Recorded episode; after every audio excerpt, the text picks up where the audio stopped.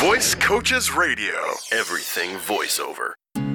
And welcome into Voice Coaches Radio. I am Josh Heller, and as always, I'm delighted to have you joining me here on Voice Coaches Radio this week. Got an interesting topic this week that I want to discuss, and it's based off of something that that happened that uh, that I was able to be around and see. Uh, you know, you recall uh, I try to bring in some real world uh, situations uh, for people so that uh, you know you can kind of see what happens and how to react to things. We talked about, uh, you know, something I had uh, noticed, and that was people's stomachs starting to growl a lot, and uh, that being picked up on the microphone.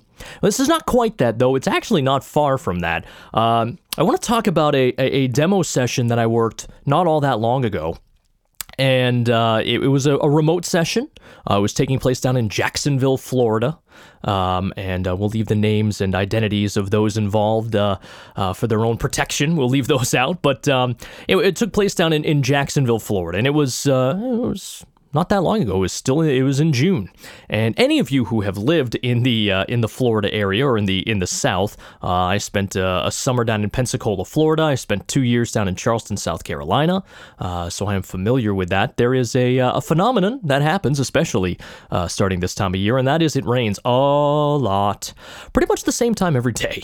Right, there's that thunderstorm every single day, and it is intense and usually very quick uh, but uh, definitely intense. Well, it just so happened that when we were getting ready for this demo, the uh, uh the person who was doing the demo, right, the voice, uh, the talent, uh, got in there and was ready to go and was excited, and a thunderstorm came rolling through, and it was a doozy to the point where you could hear the thunder in the tracks we were recording.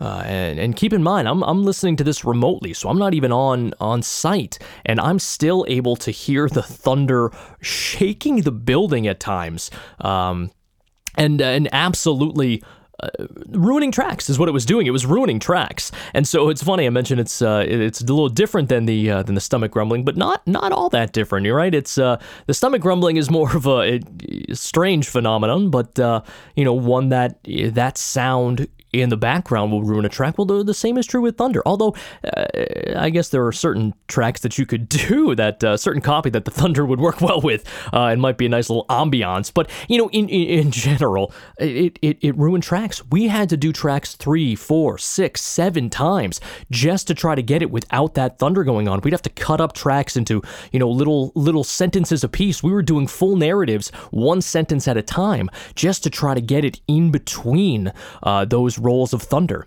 And, you know, it, it got me thinking, and that was, you know, what would you do in that situation? right? It's your demo day. This is a huge day. This is very important, and we need to make sure that it's, you know, that's a, quality performance. You're probably nervous, you're excited, you're a little overwhelmed, and then all of a sudden you have to deal with Mother Nature? That doesn't seem fair. And it wasn't fair. I mean, this this guy came in, he was ready to go, he was ready to do his business, and all of a sudden, you know, what was should have been a, a, fairly straightforward, fairly simple process of putting together his demo, something he had clearly worked on uh, and was and was absolutely prepared for. And, and all of a sudden, he gets this curveball of this thunder that was so loud and, and, and really shook the building to an extent that it was audible a lot. Um, and, and and what I the point I want to get at is he handled this with such professionalism, and and so did the engineer on site, right? Everyone did, and it, it's a credit to them. For the engineer, it's a, it's a credit to the engineer in that you know he you know basically was able to to cut things up. He had to do a little bit more work than usual, right? Since we were doing things, you know, one sentence at a time. But for the talent who who was in there, and this is a guy who had never been in a recording studio before, had never done voice acting before, and, and all of a sudden he's you know being forced to do pieces six, seven times. You know, he would do a perfect read, and I'd be like, "That's great. We can't use it." That's tough. That's not an easy thing to deal with because it's completely and utterly out of your control. But it's something that happens. You can't control those types of things. They're going to happen.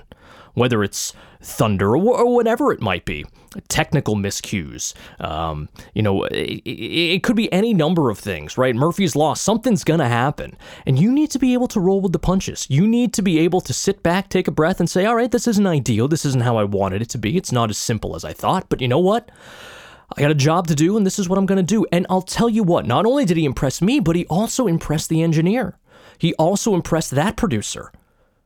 And that's important because you're going to go into situations, whether it's your demo or whether it's an actual an actual job, and you're going to run into issues. But it's how you handle those issues. And he handled it extremely professionally. Could not have asked for more. And I'll tell you what, if that was a job and that was a producer, if I was his producer and uh, you know, and I had to think about who do I want to hire for another job, he would be top of the mind because I know not only is he good and can get it done, but he's a guy that no matter what is not going to get ruffled, right? Nothing is going to to you know uh, distract him from what he has to do. And that's what you need to do. When you go into those sessions you need to be flexible. You need to understand that hey this may not go smoothly.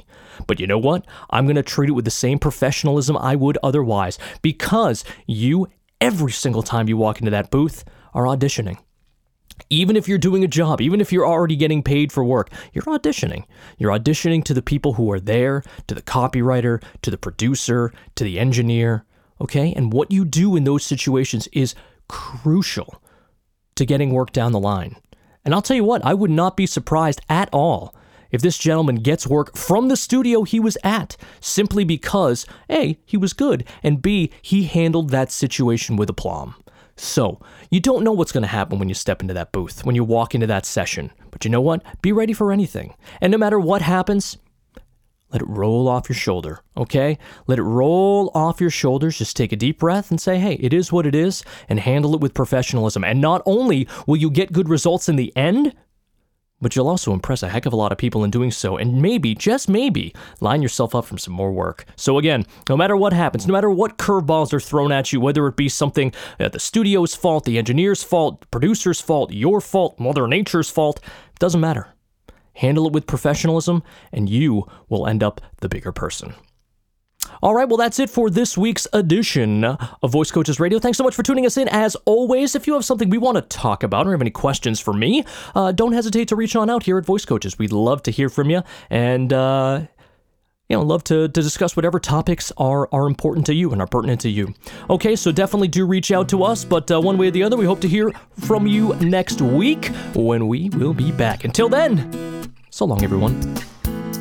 Visit voicecoaches.com for more voiceover news and information.